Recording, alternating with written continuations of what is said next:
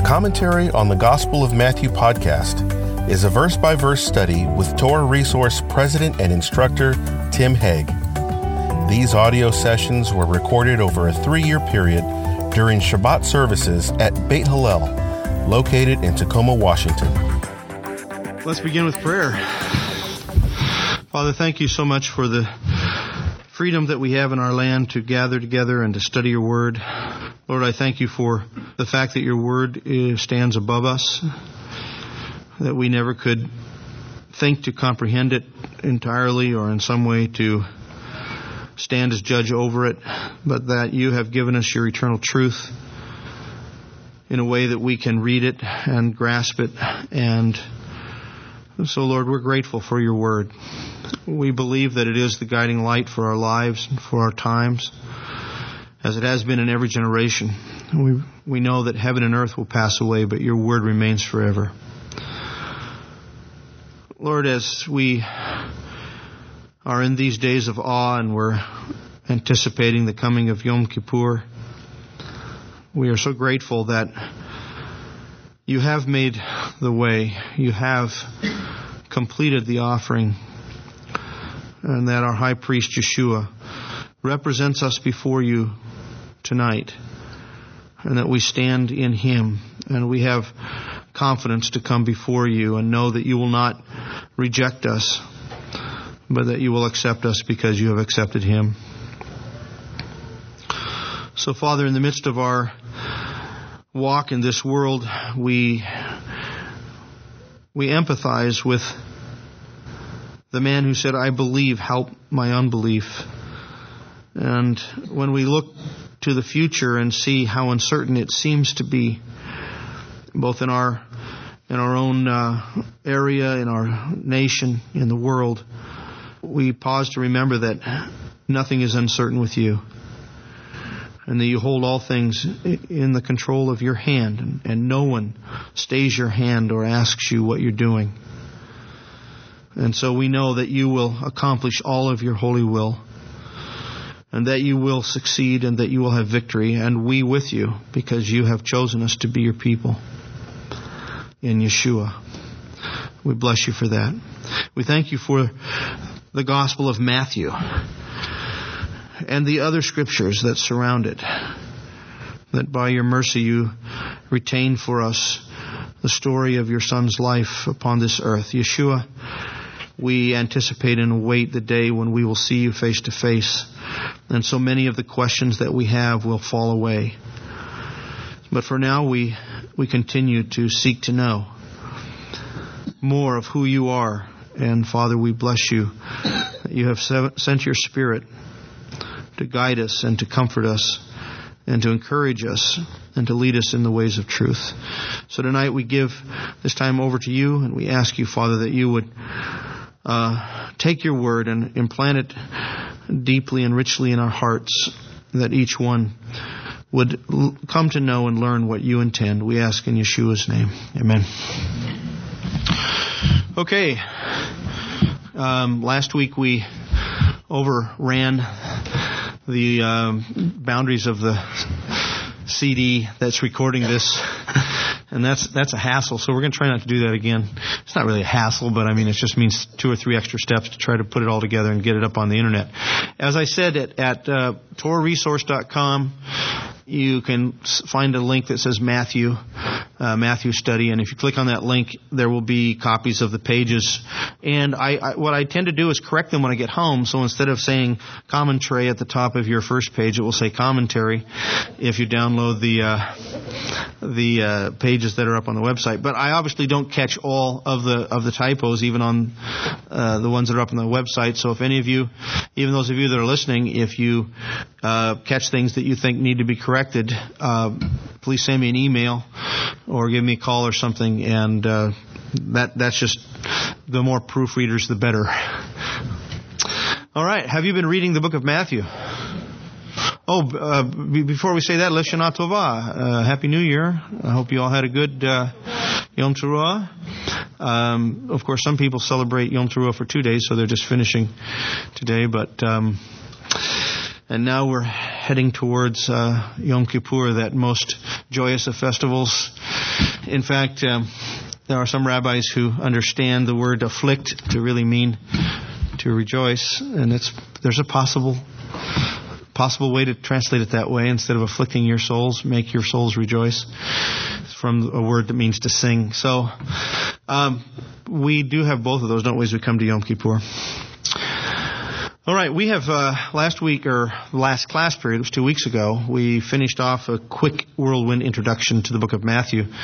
And were there any questions that any of you had that you didn't ask last class period, or that you thought of in between as you went over notes, whatever, and you'd like to clarify before we go on?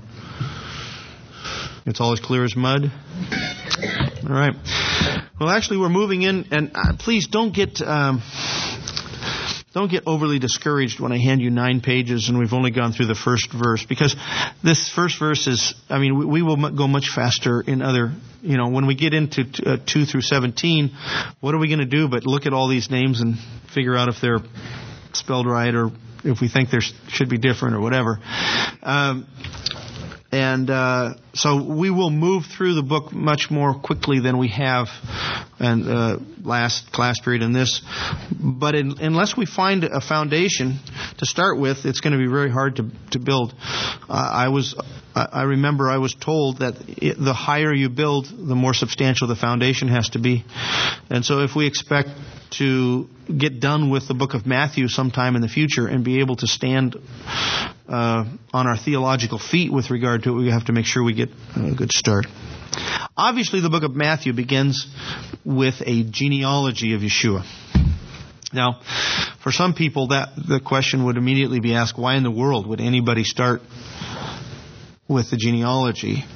And in fact, after the emerging Christian church lost her connection to her Jewish roots, there really was very little reason why you would have a book about Yeshua start out with a genealogy. But we know what the reason is, and you know what the reason is, so I don't need to belabor it, but we'll see it time and time again. And that is because Yeshua did not come to begin something new.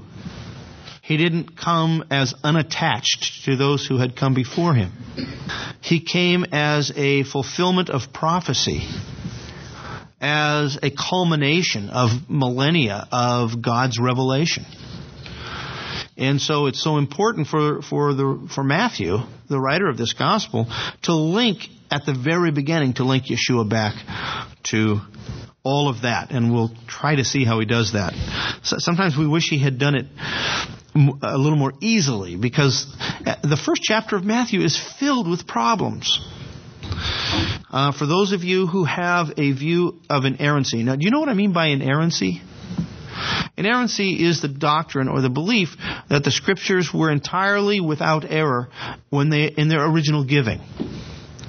Very few people believe that the book that they have in front of them that they call the Bible right now is entirely without error. There are some people who believe that if they have a King James version, that it's 100% without error. But we all know that's not true, because if you take the King James version that you buy down at the bookstore today and you compare it with the King James version that came out in 1611, there's a huge number of differences. So, no version has remained static. But what I mean by that is, we know that there were errors that crept into the Scriptures through copying them. That's an inevitability. Have you ever tried to copy something, line for line, word for word, a lot of it over and over again, like type it in or something? It's almost impossible to make it an accurate copy, no matter how hard you try. I know that I transcribed the book of Matthew from a Hebrew manuscript, and I did my level best. I checked and double-checked lines, and I'm still finding mistakes. So the same thing happened when they copied the Scriptures. So no one is saying that there aren't copying errors that have come into the manuscripts down through the millennia. But inerrancy says that there is no error in its original giving. Or to put it another way, God did not give something to the writers of Scripture that was wrong, or that was false, or that somehow was not what he intended. That's our belief. Well, that being the case, then, we have to ask ourselves, why are the genealogy lists different? And as we'll see, they're very different. And sometimes, in some cases, we can't give an explanation for it. So let me just say right off the bat as we enter into chapter 1 of Matthew, what my perspective is so that you know. I like to give you my presuppositions right off the bat because I can't argue my presuppositions. My presuppositions are just that, presuppositions. They're givens. I believe that the Scriptures are the inspired Word of God. And I believe that even in light of the fact that there are some errors that have come into the manuscripts, that by and large what we have is very much exactly the same as the original, that when it was written or when it was spoken. Maybe as much as 80 to 85%. So essentially, substantially, what we have in our hands is indeed the inerrant Word of God. And so when I come to a problem in the text that I can't figure out, instead of presuming that it's the problem with the text, my first presumption is it's a problem with me. I just don't have enough information. We just don't have enough data. We're too far removed from the time it was written and the method in which it was written and so forth to maybe figure out all the issues. But I don't throw it out. I don't rip it out of my Bible and say, it doesn't match up, as one prominent teacher is presently doing in the Messianic circles with the book of Hebrews. He says, it says that the golden altar of incense is in the most holy place. And it's not in the most holy place. It's in the holy place. Any schoolboy would know that. So this guy doesn't even know what he's talking about. Well, again, when we come to a problem, we say, there's a major problem here. We don't start out presuming that the text is wrong. We start out by presuming that we don't have all the information or there's something we don't understand. Now, on that problem, it doesn't take you very long to figure it out. The word that's translated altar in your English Bibles is the Greek word that in the Septuagint is always translated censer. It's used 3 times and is translated censer. Well, is there ever a golden censer of incense in the most holy place? Is there? Yeah, there is, one time a year. The high priest carries it in there. And according to the rabbis, when he carried it in there, he left without it. They never tell you how he gets it back out. Because he lets the smoke just keep going. So the writer to the Hebrews is very much aware of that. And he's saying, and anyone who reads it, any schoolboy who reads it would know, he's talking about the day of Yom Kippur. Because that's the only day when you have a golden censer in the most holy place. Makes perfect sense. You just have to look a little further than your English Bible sometimes. I wish the problems in Matthew 1 were that easy. They're not. So just don't lose faith. It's just that we need more information, and I'm sure we'll get more information. We get more information all the time. All right, let's look at the page 13 where we start with chapter 1. And as I said, it begins with the genealogy of Yeshua. And why does he do this? For a couple of reasons at least, and probably more than I've listed. First, following the Babylonian captivity, the Jewish community was very keen on tracing genealogical records to ensure family purity, and especially as it pertained to the priesthood of the returning exiles. If you're going to have an established temple, a reestablished temple, and a priesthood, you have to know genealogies because the Torah is very clear. There's only certain people that can go in and do this kind of work. And they have to be from the tribe of Levi, and they have to be from the family of Aaron in some cases. So, family genealogies were extremely important, especially after the return from the exile. It's therefore very much in keeping with Matthew's Jewish perspective that he began by showing the lineage of the Messiah. But secondly, Matthew's intention in giving us this genealogy is not merely to show that Yeshua was and is Jewish, but more particularly to trace his genealogy to Abraham, with whom God made an eternal covenant, culminating in the Messiah. That is, the final and ultimate blessing of the covenant made with Abraham was, "In your seed all the families of the earth will be blessed." And from the viewpoint of the apostles, Yeshua was the seed through whom this promise was realized. So, if you think of the Abrahamic covenant, there are numbers of promises that God gave to Abraham.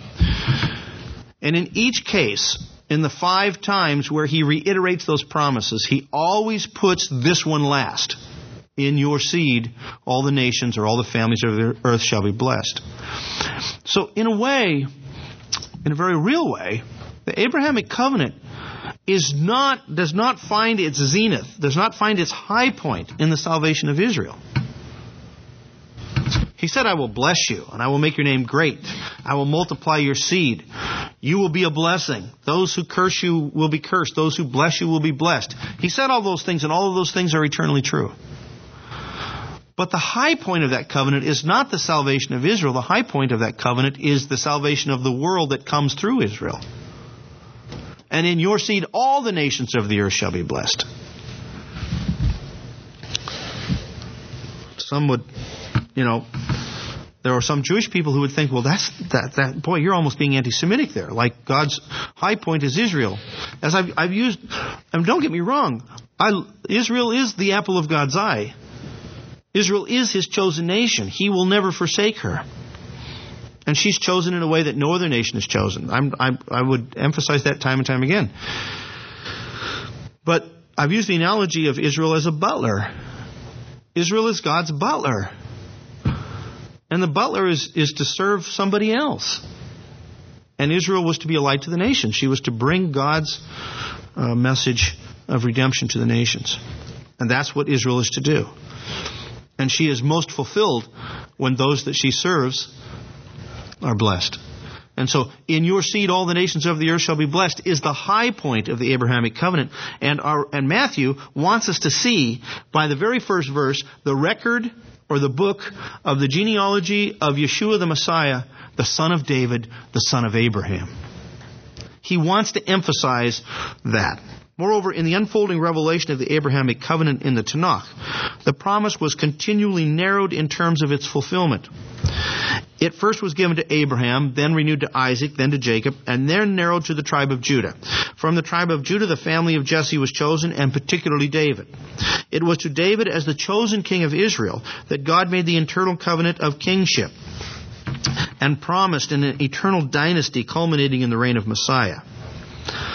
Now, I'm just presuming that you are familiar with some of these texts. Some of you, I probably beat them to death. So, but for those of you that maybe aren't familiar with it, 2 Samuel 7 is the description of what has become known as the Davidic covenant. It was the covenant that God made with David that He would make him an eternal dynasty. That is, whenever there was a legitimate king, it would be from the line of David. And any other king that was not from the line of David would be considered illegitimate, not appointed by God. And that ultimately there would come a time when a king of David would reign forever and would never be deposed, would never be dethroned. And when David gets this message, that play on the word house. David wanted to build God a house. And God said, no, you can't build me a house, but I'm going to build you a house. Meaning, I'm going to build you a dynasty. And what is it there in 2 Samuel 7 that David does? Once he gets this in his mind, he goes in and it says he sits before the Lord. That must be in the holy place. Because before the Lord usually means before the ark. And he's sitting in the holy place, a king sitting in the holy place, but he's also a priest. And he says... Now I understand that you're talking about the distant future. And he says, this is the Torah for mankind. This is how the Torah is going to become the blessing of all mankind. Well, Peter, in his message at Shavuot, which is recorded in Acts 2, picks up on that theme. And he says David was a prophet. And it says, being a prophet, he looked ahead and he spoke of the resurrection of the Messiah. Yeah, David was a prophet. He was given a revelation of Yeshua as the reigning king that would be the fulfillment of that covenant made to him. And he realized that in this Messiah, all the nations of the earth would be blessed. He put together the promise of Abraham and the promise of reigning kingship that was given to him with the Messiah who would come. And Peter sees that and says, it's this one who is raised from the dead. He is the one who has fulfilled the promises that have been made to David. Well... Matthew is all part of this. He's all part of this time of renewal when Yeshua has ascended and how he's experiencing the message of Peter at Shavuot. And so he brings this all together when he says, Son of David, Son of Abraham. The covenants are not separate. The covenants are linked together. The Abrahamic covenant flows into the Mosaic covenant, flows into the Davidic covenant, is all talked about in the New Covenant. And our gospel writer puts that together when he says, Son of David, Son of Abraham. Matthew's genealogy then traces Yeshua's lineage from Abraham through David, marking Yeshua as the legitimate royal Messiah who would sit upon the throne of David as the Messianic king. Can you, one of the things that I keep wanting to try to do for myself, at least, as I'm studying the Gospel of Matthew, I constantly want to try to, smell the air, feel the dirt of the first century. I don't want to read this in the 21st century America. That's impossible. I mean, that's where we are. That's where we're going to read it, I mean, I was even looking through the genealogy list today and see that there's one name in one of the English versions that's spelled Joda, and of course a J is a Yah, so you already have Yoda. I mean, right out of, I thought, yeah, we are reading this in the 21st century. But, what was going on in the minds and hearts of people like Matthew and others who had they didn't just come to figure it out. It had dawned on them in the sense of revelation. God had shown this to them. This Yeshua is the one. He's the one that the generations have been waiting for. Every generation of Jewish people, every Jewish mother that was giving birth to a child was saying, is it a boy child? If so, is it possible that this one could be the promised Redeemer? As the people waited and waited and time again were discouraged with defeat and with being decimated and moved out of their lands, thinking, when will our Redeemer come? And it dawned upon Matthew. It dawned upon the disciples. It was revealed to them that he was here. He was the one. And this was confirmed to them when he rose from the dead. The words of the disciples on the way to Emmaus just ring in our ears. And we had hoped that he was the Messiah. And Yeshua says, oh, you foolish and slow of heart to believe everything that Paul said. No, everything that Moses said. So suppose that you were in the synagogue and every Shabbat you were praying that the root of David, the shoot of David, would flourish. That God would cause the Messiah to come and rescue Israel. Say you were Matthew in the synagogue. You're praying this every day. And in your heart you're saying, he's here! We showed up. That's what he's writing about. That's why he's writing this. Say, everything you've been hoping for, he's here. Of course, he expected that his brothers and sisters would say, he is? All right. But they were expecting something different, weren't they? They wanted this Messiah to come and overturn Rome. How could Matthew, how could Mark, Luke, how could John, how could the disciples, the 12, how could they explain to their brothers and sisters who were Jewish in faith and in community that he's come, he's here, it's real, but he's not going to overthrow Rome? That's tough. Try to put yourself in that position. Is he really a redeemer? Is he really a savior, a deliverer? You see, we have so easily moved everything over to a non-material kind of a world. We think of Jesus as the savior of our sins, but not the savior of our pocketbook, and clearly not the savior of our nation against terrorism. No. He is a savior in one little realm. That has to do with something we can't see, we can only feel and talk about and touch by way of our soul. But that's not the case. You read about the Savior as he is outlined in the Tanakh, and what does he do? He comes in and he wipes out the nations. And he comes in and he delivers Israel out of her distress when the psalmist constantly is saying that the Lord delivered me. He is my Savior. He's my salvation. He's talking about the fact that he was out wielding a sword all day and he came home alive. Now, I'm not saying that he doesn't extend that to an eternal salvation, which I think he often does. But this first century Matthew is talking about a Yeshua who has come, and he's trying to explain to us in what way he is the Savior and in what way he will continue to save even after he has ascended. Because let's remember how the story ends. You've all read Matthew at least once. Is there anybody here who hasn't? No, I won't ask that. Everybody's read Matthew at least once, right? I mean, at least once you have. Maybe some of you younger people, maybe you haven't. Well, that was a good time. You know, open up your Bible and read it. How does it end? We see how it begins. The record of, or the book of the genealogy of Yeshua, the Messiah, the son of David, the son of Abraham. How does it end? Everybody take your Bible and turn to the very end of it. What's the last verse in the book? Yeah, what is that last verse in the book? Teaching them to observe all that I commanded you, and behold, I am with you always, even to the end of the age. In other words, Matthew wants to say, look, he's ascended. His story is not over.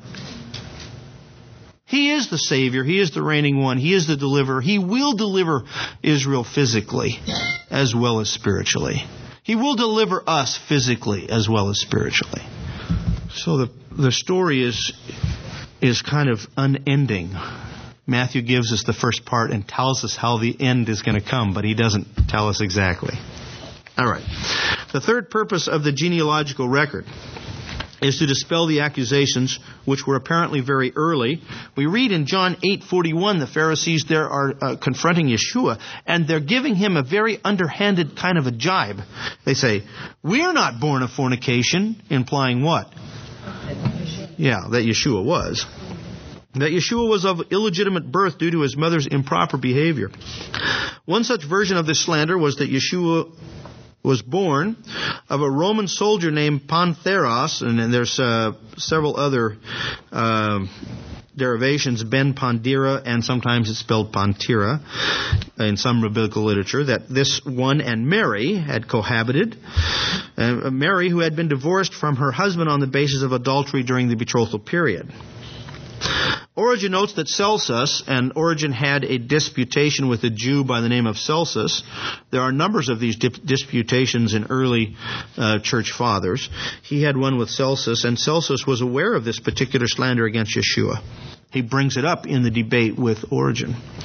A slander that was taken up in some rabbinic literature produced in the era when Christianity had gained a formidable position against Judaism, and during which growing persecution of the Jewish community was carried out in the name of Jesus. So if you are the Jewish community and you're constantly being marginalized by this growing Christian church, and you have some historical data that would indicate the founder of this new religion was an illegitimate son of an adulterous relationship, that could be pretty powerful ammunition. And the Jews did use it in their polemics against the Christians and in their debates. Exactly how early the slander against the legitimate birth of Yeshua became an issue cannot be determined, but by all indications it was quite early, and it appears certain that Matthew intends by his genealogy to dispel such slander. He wants us to know Yeshua is not illegitimate. He is affirming the virgin birth. You know, and most of us, I think, have our roots in Protestant Christianity. Protestant Christianity has a tendency, well, all movements, we always identify ourselves in one way or another as other than somebody else.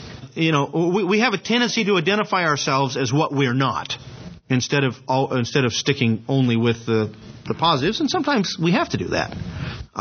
Protestants have a tendency to diminish the virgin birth because the Catholics have made it a heresy. I mean, the way they have taken it, they've made it into a heresy. So the Protestant church has a tendency to diminish it. It cannot be diminished. The miracle of Yeshua's birth is at the heart of what we believe. And Matthew wants us to know that while we can trace the legal lineage of Yeshua through his earthly father Joseph, he in fact was not born in the normal way that we would expect, but that the work of God in a miraculous, unexplainable way brought his conception within the womb of Mary. And he did that for his purposes, his way. You say, and I've talked with Jewish people from Israel, Israelis, and they think that's the most stupid and most incredible thing one could ever imagine. You really believe if your daughter came to you and said she was pregnant, but it was God who did it, not her boyfriend, you'd believe that? So, I mean, it is incredible, isn't it? It's not any more incredible of the miracle that God would love sinners. I mean, miracles are miracles. If he spoke and created the world, Why would it be so difficult for him to bring about the birth of his son in a mysterious way that we could never explain? And the idea, and we'll spend a lot more time on this when we get into verses 18 and following, but the idea that, well, really what happened is that emerging Christianity took up a pagan notion, because there's all kinds of pagan myths about virgins giving birth. Well, why wouldn't there be? Satan loves to mimic things.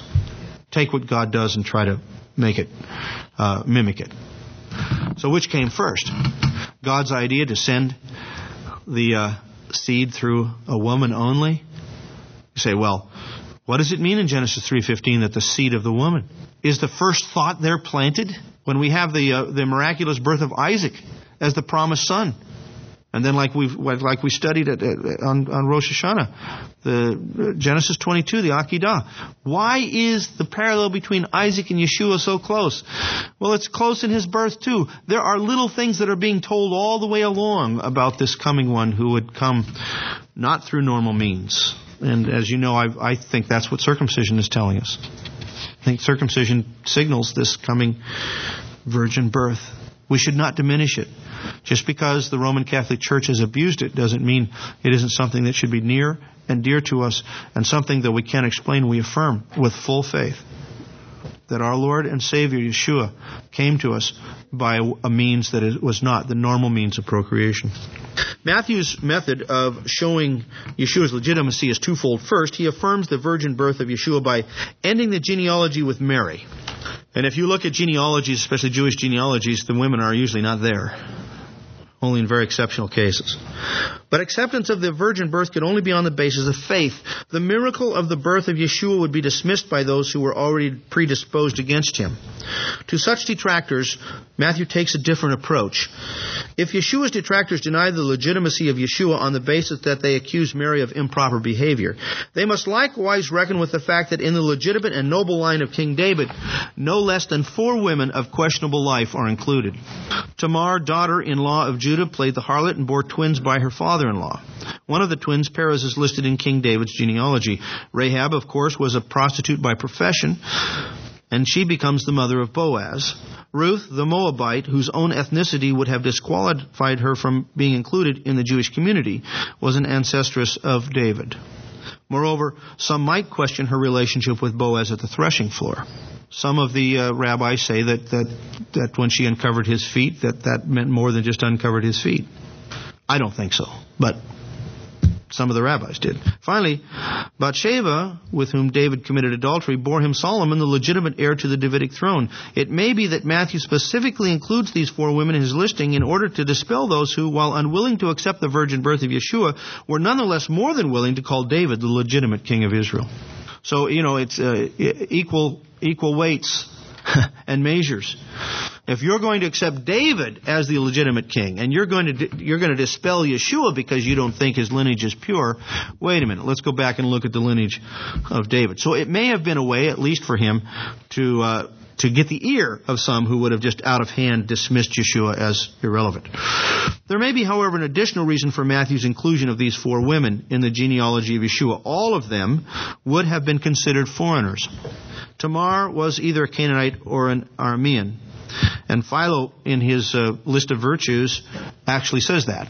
Comes right out and says it. So, I mean, here's a contemporary Jewish scholar who of the first century who would have affirmed that. Rahab was a Canaanite, Ruth a Moabite, and Bathsheba was the wife of Uriah the Hittite. The inclusion of Gentiles within the legitimate line of David and ultimately in the line of Yeshua signals an underlying motif in Matthew's gospel.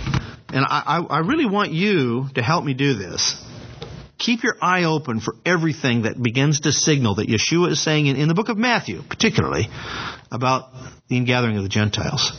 The blessing upon the nations promised to Abraham is fulfilled in the coming of Yeshua. Matthew has the Gentiles in mind a lot of the time. It's a little bit under the surface, because Yeshua says, we're going to find out, he tells his disciples in the book of Matthew, right? He tells his disciples, don't go. When you're going from town to town, don't go to the Gentile towns.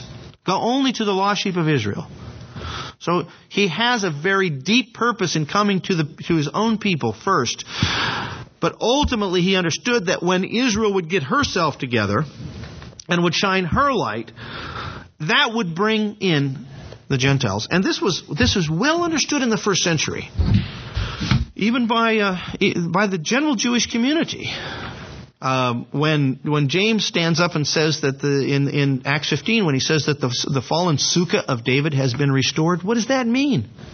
It means that the throne of David is being restored, but the throne of David was not being restored. Right? They were still under the hand of Rome. You understand what I'm talking about? You know, Paul comes and in Acts 15 he gives the council the report that all of these Gentiles had been coming in, and there was this great revival amongst the Gentiles. And James stands up and he quotes Amos and he says, "Oh, this is the fallen sukkah of David that is now being restored." How in the world could David's reign be restored at a time when Rome was stronger than ever? Well, the feeling was, or the theological understanding was, that when you begin to see Gentiles coming to worship the God of Israel, that's a signal of the Messianic times.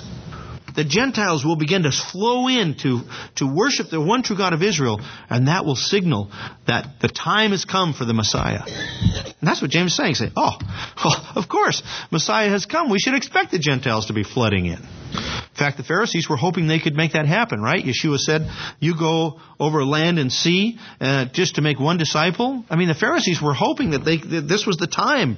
Let's go tell the Gentiles. Maybe they'll all take up what we're doing here, and that will be proof that the Messianic age has come. Which ties into why Paul tells the Gentile believers in Rome to be obedient to the faith so that they could make Israel jealous. If Israel thinks that you're all off doing your new religion, they're not going to think that it's a time of the Messiah, because that doesn't mean the Gentiles have come in to worship the one true God. So you'll be obedient to the faith, and then Israel will know this must be the time of the Messianic times. But wait a minute, which Messiah? So that whole idea of the ingathering of the Gentiles is going to be a motif throughout the book of Matthew. This teaching is one of the 218 audio sessions found in the 5-volume teaching series titled A Commentary on the Gospel of Matthew by Tim Haig from Tor Resource. This product is the fruit of over 3 years of studying and teaching through the Gospel of Matthew, verse by verse and from a Messianic perspective. The 5-volume set is available in softcover book or digitally as PDF files. To order your copy today, visit torresource.com.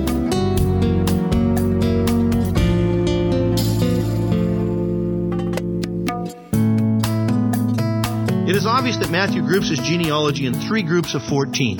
Look at verse 17. I know we're kind of skipping around, but look in the first chapter and verse 17. It says, in conclusion, after he's gone through all of the genealogy, so all the generations from Abraham to David are 14 generations. From David to the deportation to Babylon, 14 generations. And from the deportation to Babylon to the Messiah, 14 generations. So we have 3 groups of 14. The first group is from Abraham to David. The second is from Solomon to Jeconiah. And the third from Shealtiel to Yeshua. The Greek manuscripts, however, list only 13 names in the last grouping. Now, turn to the back pages that I gave you. Not the last one, but the pages 20 and 21.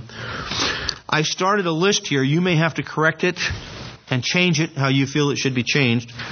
In the far left column, I've given you Matthew. In the next column, I've given you Luke's parallels to Matthew. And it's in reverse order. We'll talk about that in a minute. And then I give you parallels to First Chronicles. And then I give you some of what we have found in the so-called Hebrew Matthews. Those documents of late origin that have the book of Matthew in Hebrew. Now, if you notice, if you go down to, on page 20, count up from the bottom 4 rows. And you see that the Hebrew Matthew includes Avner, and none of the other manuscripts do. So the Hebrew Matthew says, oh, there's supposed to be 14, 14, and 14.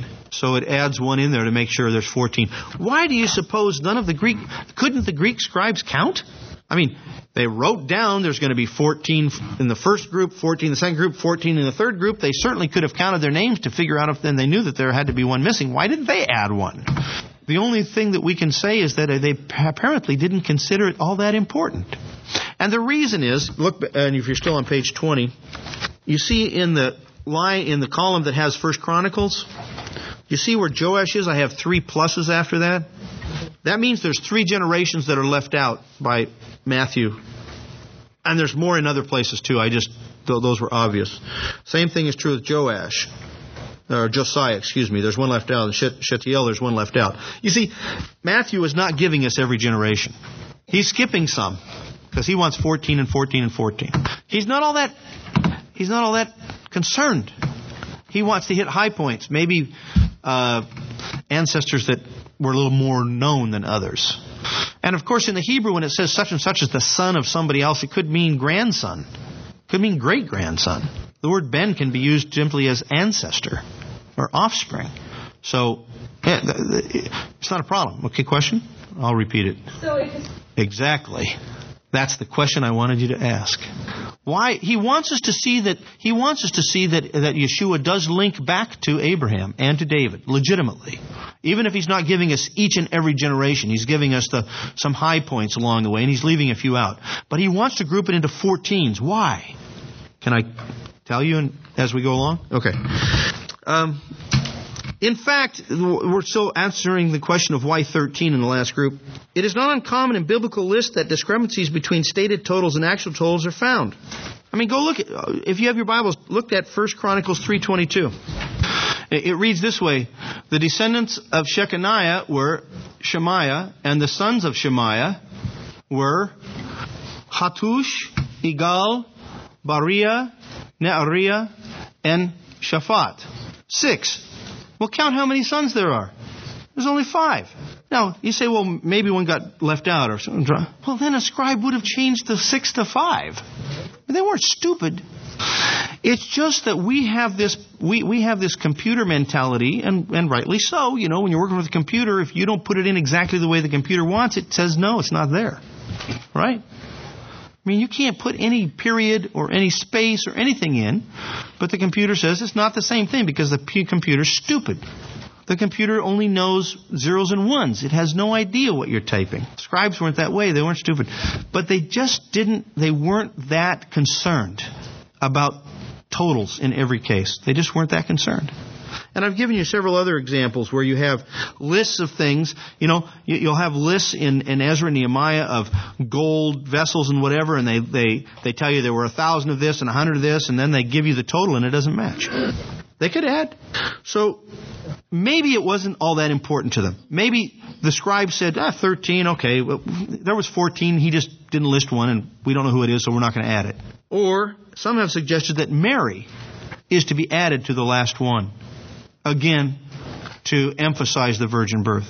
So you have 14 generations, all men, and 13 men, and then there's this one last person to fill out the 14th, and that's Mary, because this is a special case.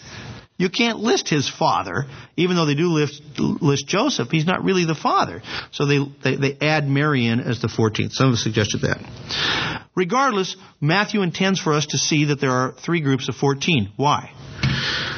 Well, there are a number of explanations. Some have connected it to Daniel's prophecy. I'll let you read that. I don't think that's right because I think it's a commentator by the name of Moore.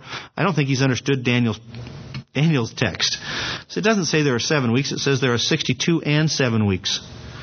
But his point was that if there were 7 weeks or 7 groups of years and a generation is 35, you take 35 times 7, you get 490, which is about the number of years between the decree of Darius and the coming of Yeshua. So that's one suggestion. I don't think it works. Number 2, some have noted that the cycle of the moon is 28 days, 14 waning and 14 waxing. In this scheme, the period from Abraham to David was the waxing, and from David to the exile that of waning, with the exile being the low point. Then followed the period of waxing, when the zenith being that of Yeshua's appearance. In fact, this is based upon the Midrash, which uses a similar approach, but the problem is that the Midrash that uses this approach sees the month as 30 days, not 28, and divides it 15 and 15. Others have suggested, I'm on number 3 on page 15, they've pointed to the fact that the number 7 is prominent in the Bible, and particularly in the calculation of the sabbatical year and the Jubilee year, right? We've just been studying that. That's all what Rosh Hashanah is about. Okay, you have 6 years. The seventh is sabbatical. When you finally have 7 sabbatical years, you've come to the Jubilee year. And this is all the picture of redemption. Yeah, that's true.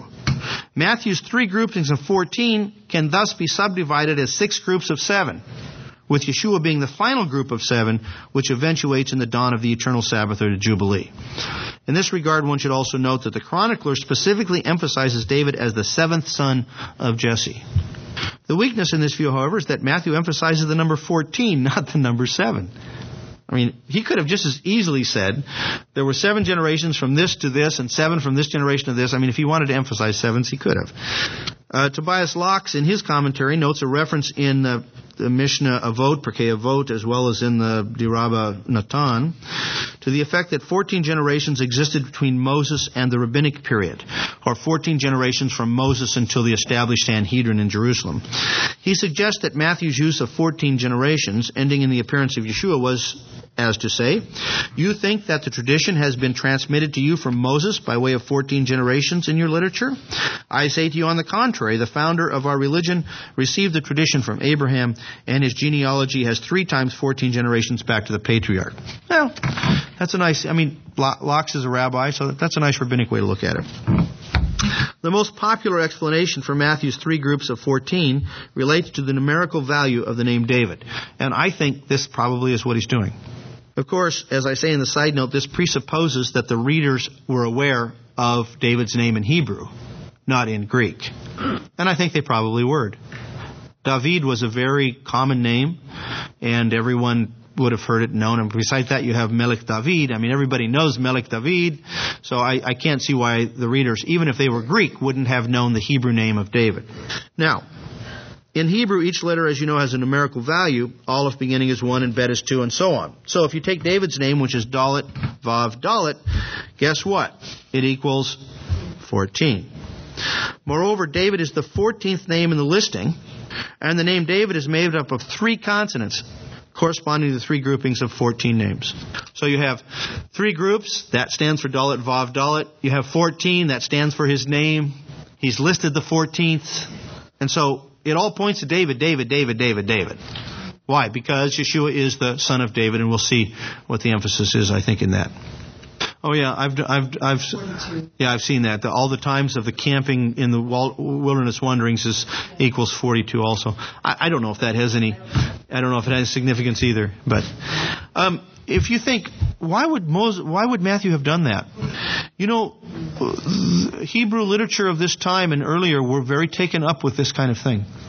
It would not be surprising at all to have things arranged in such a way as to emphasize a numerical value of a name. That would not be in any way out of place. Happens all the time in the rabbinic literature, and it happens not uncommonly, not necessarily gematria. That's what we call gematria, but it happens in other ways, in structures and so forth in the Tanakh as well.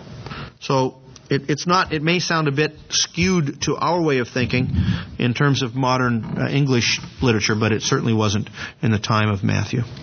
Of these explanations, I think the last is the most probable. Matthew's emphasis is that Yeshua is the legitimate king and that he is the Messiah, son of David.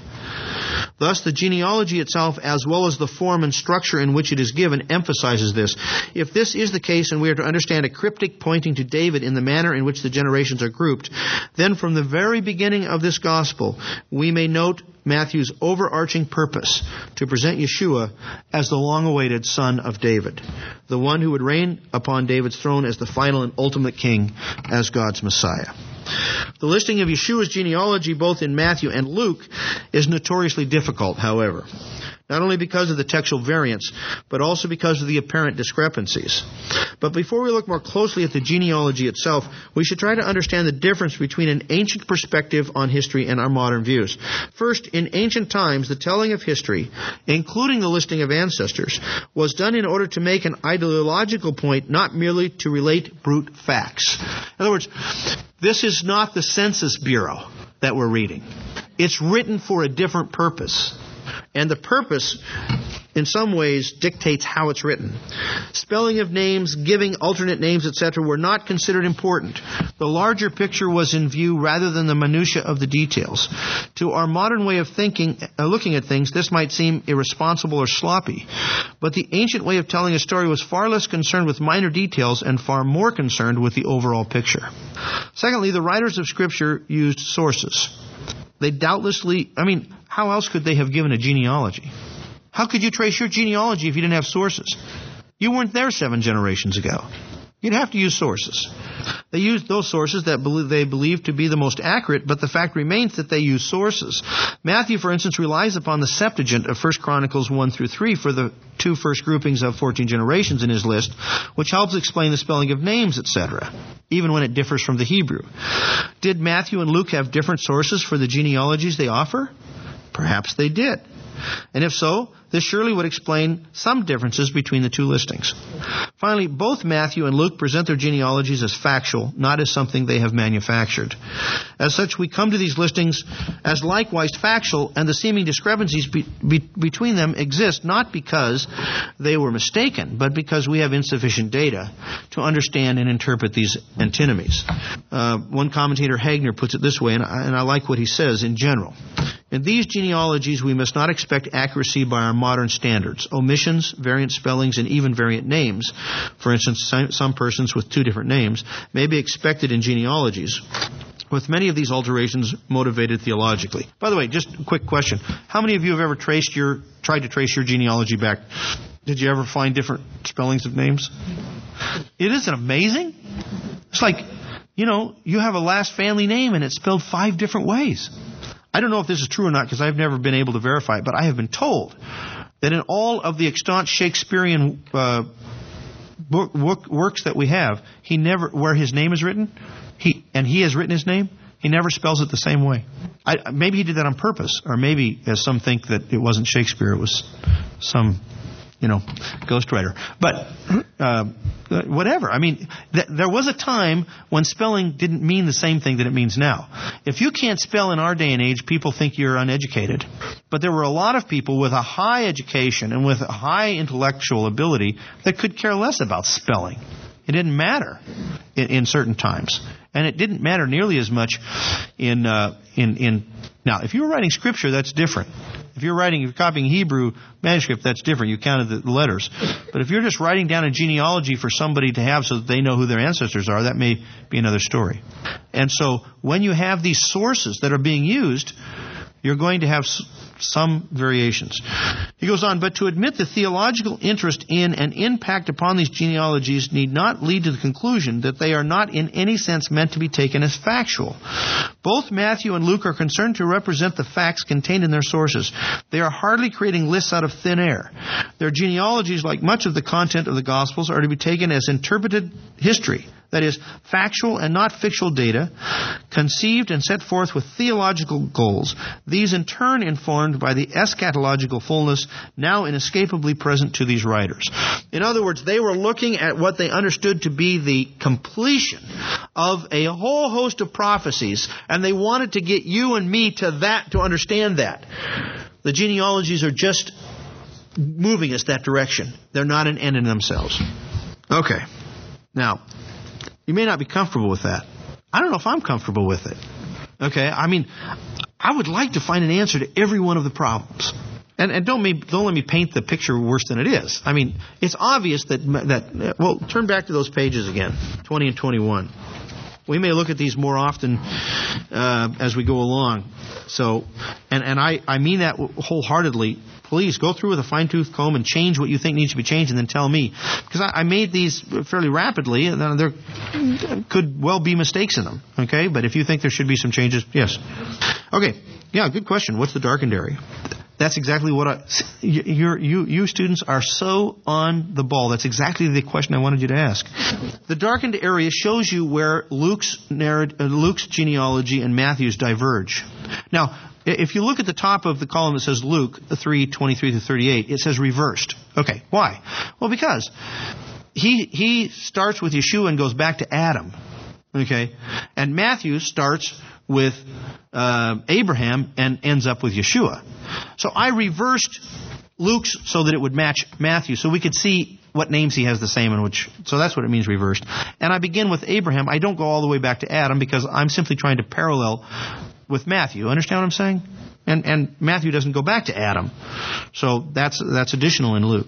Now, so when you can see that essentially, except for maybe some spelling changes, for instance, take after everything is the same down to Hezron.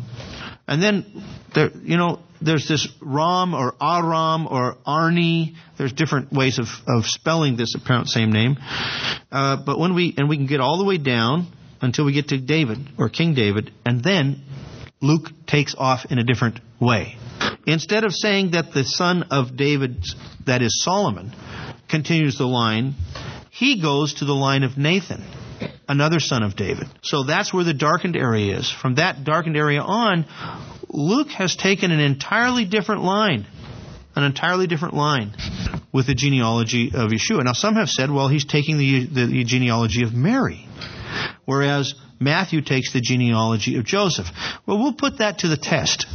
We'll see if that can stand and test. We'll do that another class period, but that's one explanation. But you can see that there is definitely, from that point on, they don't match. Okay? Even if there are some names that are the same. And obviously there were a lot of names that were the same because there were a lot of Josephs, there were a lot of Jacobs, there were a lot of other kinds of typical names. So when you see the same name twice, don't think that it's necessarily the same person, especially if they're generations removed. All right. Back to page 16. Am I going too fast? Are you falling asleep? No? You can always raise your hand and ask a question, especially if you say, I didn't understand that, or this really doesn't matter. Could we go on to something else or something like that? Okay. As we said, the book starts out with the record of the genealogy of Yeshua the Messiah, the son of David, the son of Abraham. He opens his gospel with words that echo the Toledot of Genesis. Now, if you're not familiar with the Hebrew word Toledot, it means generations. But the whole Genesis narrative is structured around the listing of genealogies of the significant characters. And so, if you look up the word Toledots in the Hebrew and you look for it in Genesis, you will find that it is in important places. And it says, these are the generations of the earth.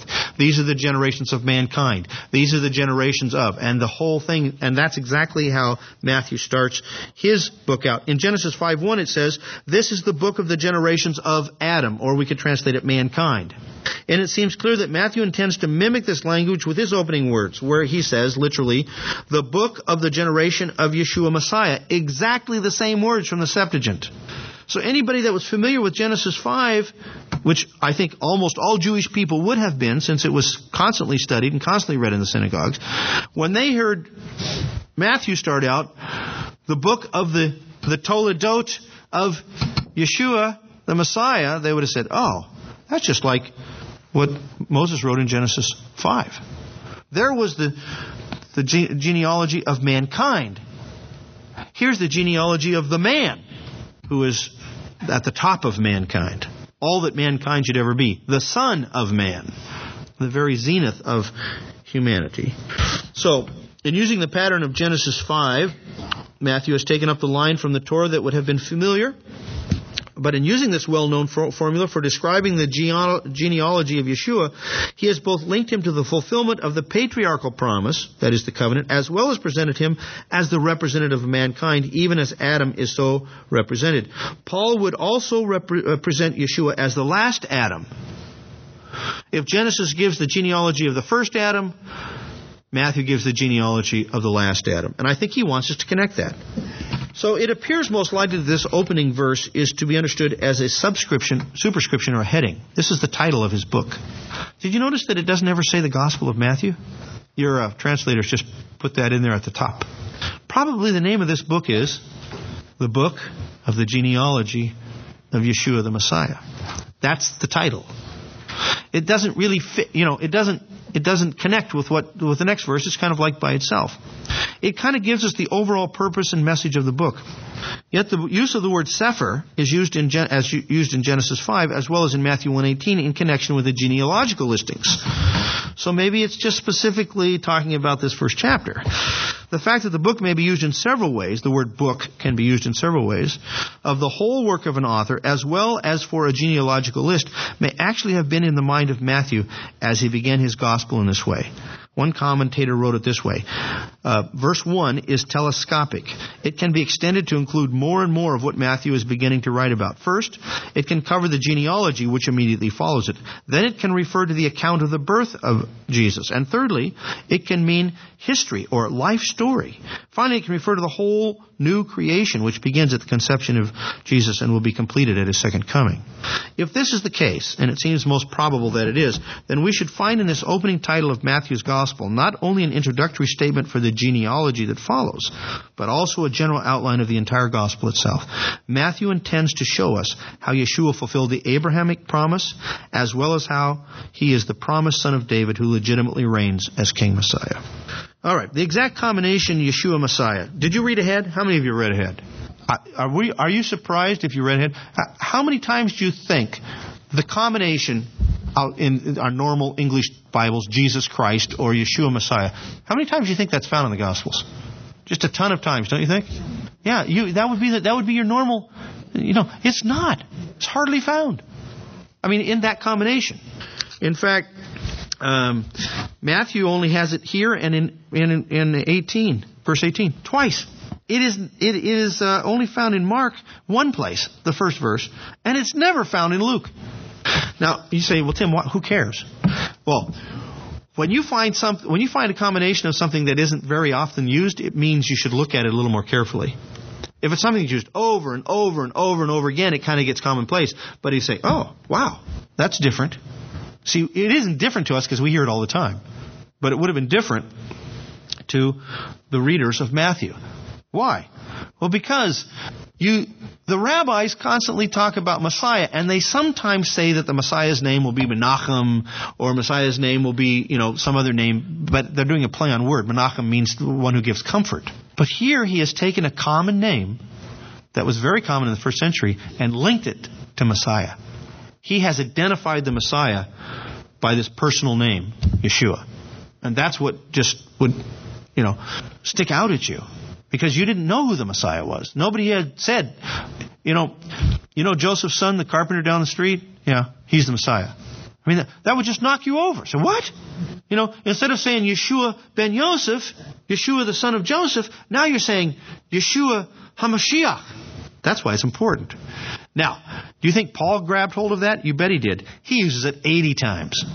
See, so by the time you have Paul writing his epistles, he has really, this thing has become settled.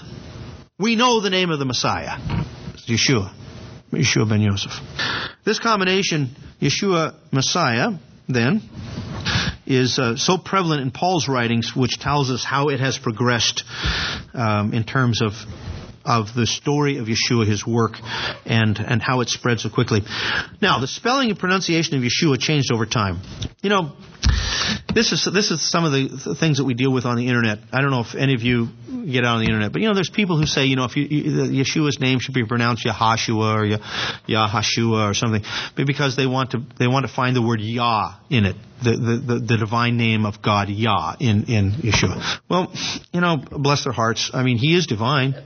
He is divine, but he isn't divine because his name is spelled one way or the other. And if you just look at the data, it's very, very clear. The spelling and pronunciation of the name Yeshua changed over time. It is related to the Hebrew name for Joshua, Yehoshua, and it's spelled a couple of ways in the Hebrew Bible, which was shortened in time to Yoshua. This is seen in manuscript evidence. And then it was shortened to Yeshua or Yeshua or Yeshua. And the accents will shift when letters drop out. Studies have shown that the even shorter pronunciation, Yeshu, and it's oftentimes written without the ayin, in which the final petach is dropped was a dialectical phenomena in the northern Galil and not, as many have supposed, a deliberate slur on his name by later rabbinic writers. If you study at all the history of early Judaism's and then the history of the Jewish-Christian relations in the Middle Ages, why was the Talmud constantly burned by the church? Because, it was said, the Talmud blasphemes Yeshua. Does it? In some cases it might, actually. In some cases it might. Maybe by implication. It definitely says that he was a deceiver of Israel and so forth. But it was taught, well, okay. The rabbis had a ruling that if a sage's name shows up in the Mishnah or the Talmud, he is to be listened to. They had a big problem. Yeshua's name is found in the Talmud. Yeshua ben Yosef, Yeshua of Nazareth, is found in Sanhedrin 42 and other places. So that's why during the Middle Ages, when the Jewish people started to reproduce the Talmud by way of a printing press, they excised this. Because they did not want the church to think that they were, because it says some things that Yeshua did that he really didn't do. Like he led Israel astray and led Israel to idolatry and that kind of thing. So they censored it. They took it out. And it's only been of late in the more later printing of the Talmud that it's been put back in. Now, one of the things that the rabbis did was they said, okay, we won't say his name, we won't spell his name all the way out. We'll leave the ayin off the end. So they pronounced it Yeshua. Well, that was the way they pronounced it anyway. Then someone came up with the idea, Yeshua could be a acronym for may his name and memory be blotted out. It's the words Yimach Shemo V'Zicharo, may blotted out his name and his memory be. And the first letters of each of those words spells Yeshua. Now, it is true that they said that about the name of Yeshua, okay, in later times. But that isn't why it was pronounced Yeshua in the first place. As I've used the illustration before, that would be like saying that the word Ford really means found on the road dead. It doesn't. Ford was the last name of a man who was the founder of that company. It's only later that people who were sometimes begrudged with Fords came up with fix or repair daily, or found on the road dead, or first on race day. There's all kinds of things. So if later on in the history of a word people want to give it new meaning, they can do that, but that doesn't mean that was its original meaning. You understand? Same thing with Yeshua. So there's no problem in the rabbinic literature for them to call him Yeshua. That was the way his name would have been pronounced in the early times, in the north part of Israel. This was the Galilean pronunciation, as Flusser and others have shown. I've given you the data in the margin. In fact, the Greek Jesus may itself explain the regular use of Yeshu in the later rabbinic materials as an assimilation to the Greek Jesus. Because the Greek Jesus does not have the guttural Yeshua. It leaves that off. And if you're wondering about anything else on that, talk to me afterwards. Yeshua was a common name in the first century. 3 of the 72 who translated the Septuagint had the name, and Josephus lists 20 persons by this name in his writings. The name is found in inscriptions and burial texts. A pre-exilic example is found in Luke's genealogy, and in Matthew 27:16, one manuscript has Barabbas called Yeshua Barabbas, or Yeshua Barabbas, Jesus Barabbas. In Acts 13:6, the sorcerer in Cyprus is called Bar Jesus, which is the son of Jesus. And in Colossians 4:11, Paul's helper is literally Jesus, who is called Eustace, or Jesus, who is called Eustace. And by the way, there was a Jesus in the 2nd century who was crucified. So, it was a very common name. No doubt under the influence of the emerging Christian church by the 2nd century, the name Jesus, or Jesus, Yeshua, disappeared as a proper name. According to Jastrow, who has a lexicon of that period, the full name Yeshua is found only in reference to the 9th order of the priestly courses found in 1 Chronicles 24:7-18. So even the rabbis of that time avoided the name. Even though it was a good Jewish name in the 1st century, by the 2nd century, 3rd century, it no longer was an acceptable Jewish name. We just don't use that name. Now, such is not the case in Catholic countries, right? Mexico, and when I was down in Guatemala, I don't know how many Jesuses I met. Yeah. That's a common. The J is taking the place of the Y. It's the idea that it's Zeus. It's a total urban myth. The idea that the use of J to translate the Yod is somehow pagan, that's a total urban myth.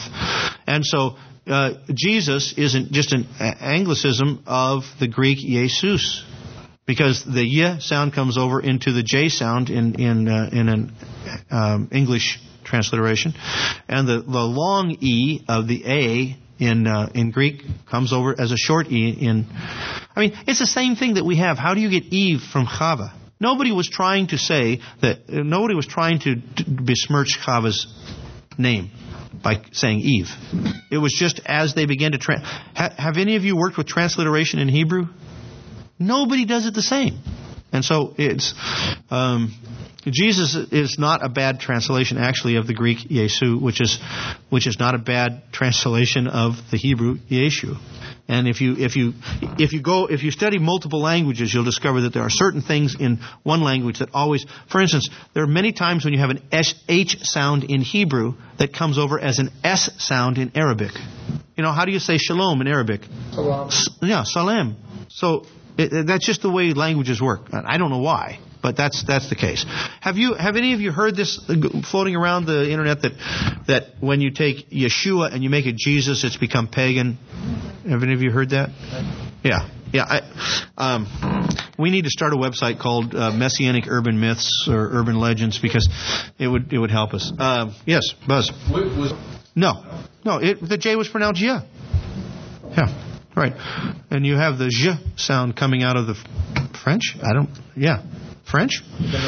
Yeah. So, American English and even European English is a mixing pot, right? We have all kinds of things that have come into our language. All right.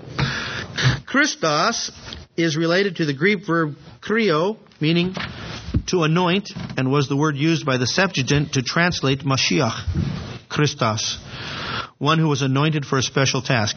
And if you look up if you just look up the word anointed in your concordance or on your computer, and you look to see what the Septuagint has, almost inevitably it will have the word Christos. The English Messiah is an anglicized form of Mashiach. There you have it again. The SH comes over as a S. Instead of Mashiach, it's Messiah.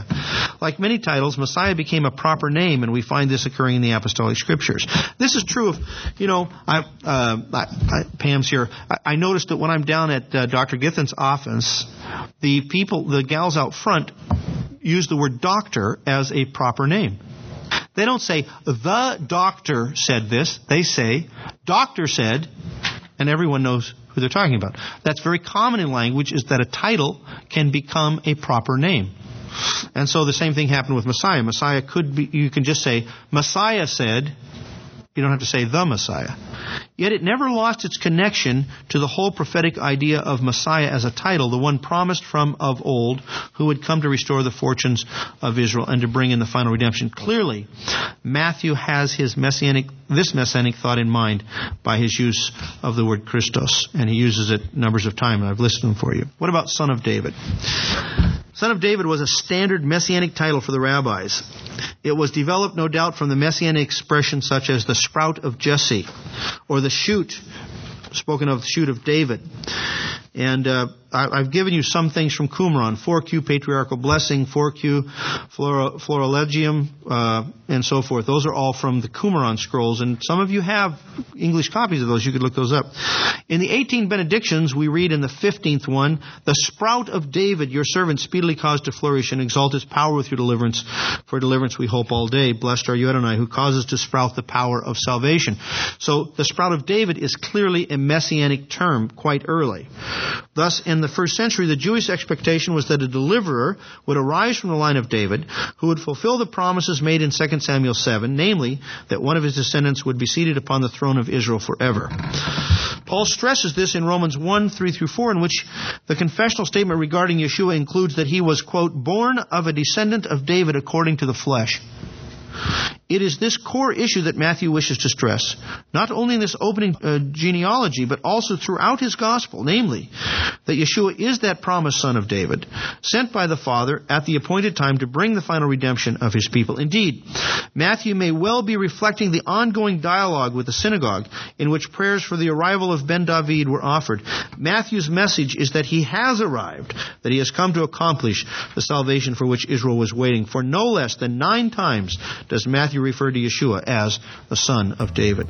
He also records, as do Mark and Luke, Yeshua's own dialogue regarding the son of David. Remember, that'll be a fun text to get to. You've been listening to the Commentary on the Gospel of Matthew podcast with Torah Resource President and Instructor Tim Haig. If you like this teaching and want to hear more, please visit us at torahresource.com. Join us again next week as Tim takes us through another verse-by-verse lesson in the Gospel of Matthew.